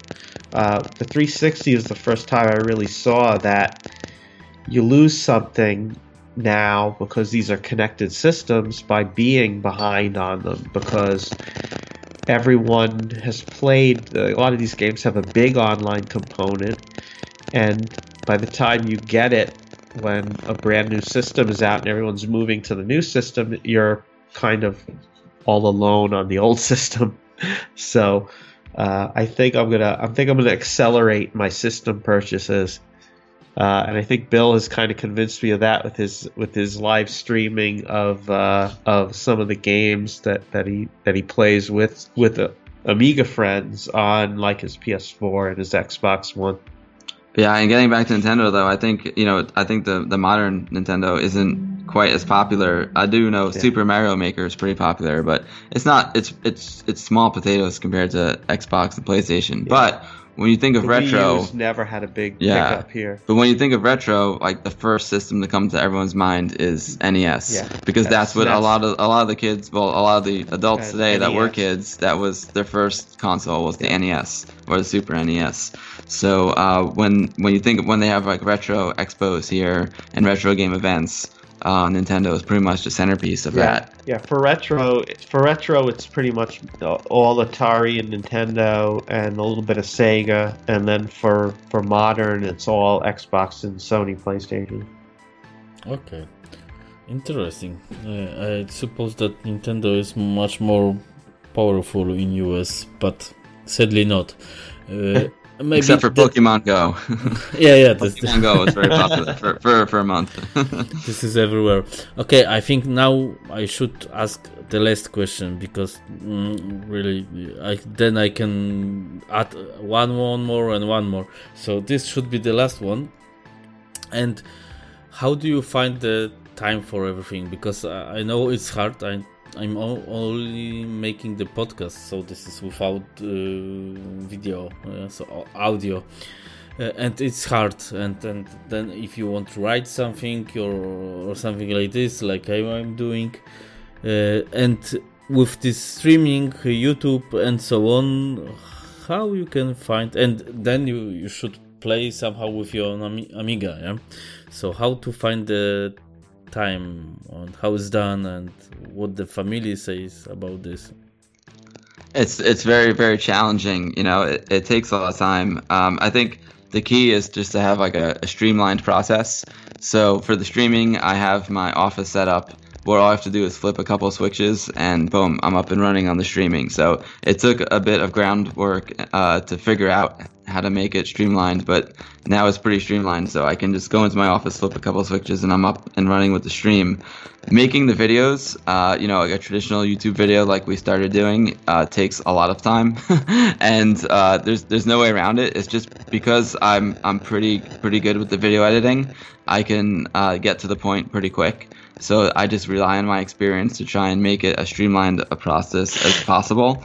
But um, it still takes a long time. And the bottom line is you just have to be dedicated to it and you have to love it because it, it's it's your hobby. It's fun. So you know when you're not at work, when you're not spending time with your family, it's like I'm gonna edit this YouTube video because it, it takes that that long. Like for example, my AmiParty video, it probably took me 50 hours to edit it um, it was it was a tremendous effort. how long were you at the AmiParty? And I was at AmiParty for three days, so it was um, it, you know it was definitely a, a nice chunk of time. Um, but I'm, I'm, lucky where I have uh, I I'm essentially I own my own business and I can you know work when I want and when I'm not working I I can do what I want. So um, I do have I have periods of time where it's just 100% focused on my job and I can't do anything else. But then when I'm not working, I can be 100% focused on my hobby. Uh, and that's what allows me to, to be able to, to do this. Um, and I just make it my priority. You know, it, it's something that, that I love to do. And, and I, there's only 24 everyone has 24 hours in a day and you know it's up to you to choose what you do with those 24 hours and i choose I, always, I choose yeah you can always go by tr- plane and then different time zones. So. Yeah, exactly. I've, I've been tempted to get on a plane and just keep circling the Earth as the sun was, so the day never changes. Uh, I think that might help. But uh, yeah, it's it's. I mean, it's not easy. It's very easy to go you know weeks and, and weeks because there's always there's always something there's always something in the family people you know people get older it's there's more you know things you end up having to do, uh, you know, for, for family, for friends, to, to, deal with different things that happen in people's lives. And, and it's easy to, you know, you get home from work. I, I don't have the job Bill has. I, I work, you know, five days a week. So you get home from work, you just don't really want to do anything. You just want to sit and stare at a wall. It would be perfectly happy. It doesn't even have to have a TV on it sometimes. You can just stare at a blank wall and you're perfectly happy. You're just like totally like your brain is just totally shot. It's like you have to find something to, to drive you to, to say like, look, I'm not just gonna sit and stare at the wall. I got this thing. We I got to get this these Amiga 1000s out so we can do our thing on on Saturday. I'm gonna do it because I like it. And you know, as you get into it, you're like, oh, you know, I'm glad I spent the time that way. Uh, I think it's just, it, you know, it's just, you know, that uh, like like I, like I said in a, uh, I think Bill originally sent to me uh, a long time ago we, when sometimes I'd take a day off from work and we go bike riding. he sent me this this little post someone had, I think, on their forum signature was like a day you don't ride is a day you'll never ride, a day you don't work is a day you'll never have to work.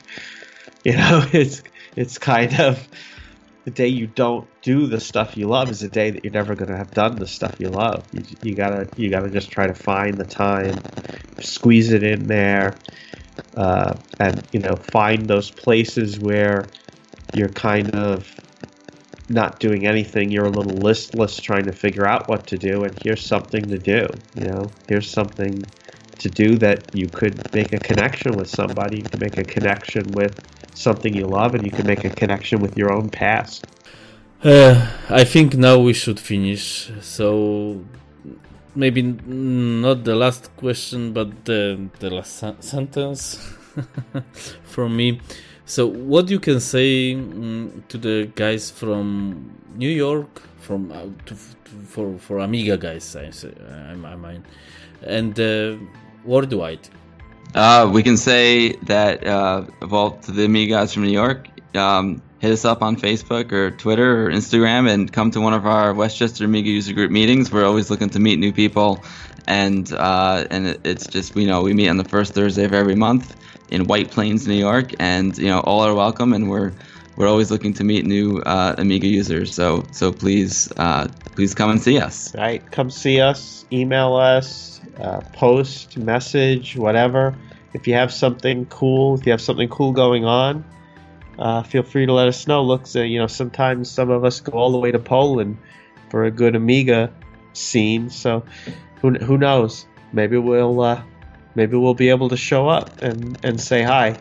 you know, we'll we'll add you to the list of uh, of potential future uh, trips, just because you know, uh, like like I said, I think you know the things in life aren't as important as the experiences, and and the Amiga is a great thing to create experiences. So it's something that connects people like us who are interested in it, and and it can, you know, maybe get get a, an actual connection where we actually go somewhere, or you know, someone decides to come to New York. Maybe I will visit you.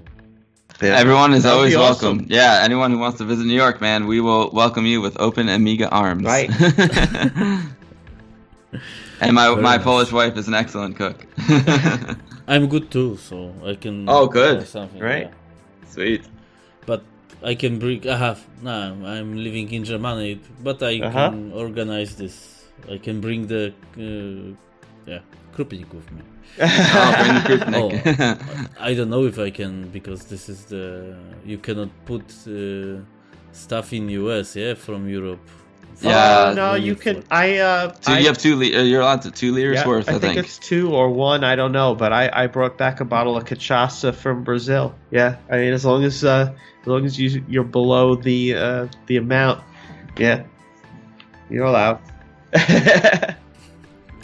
Okay, guys, uh, uh, thank you for your time. This was the pleasure for me to talk with you. And uh, good luck at your great job.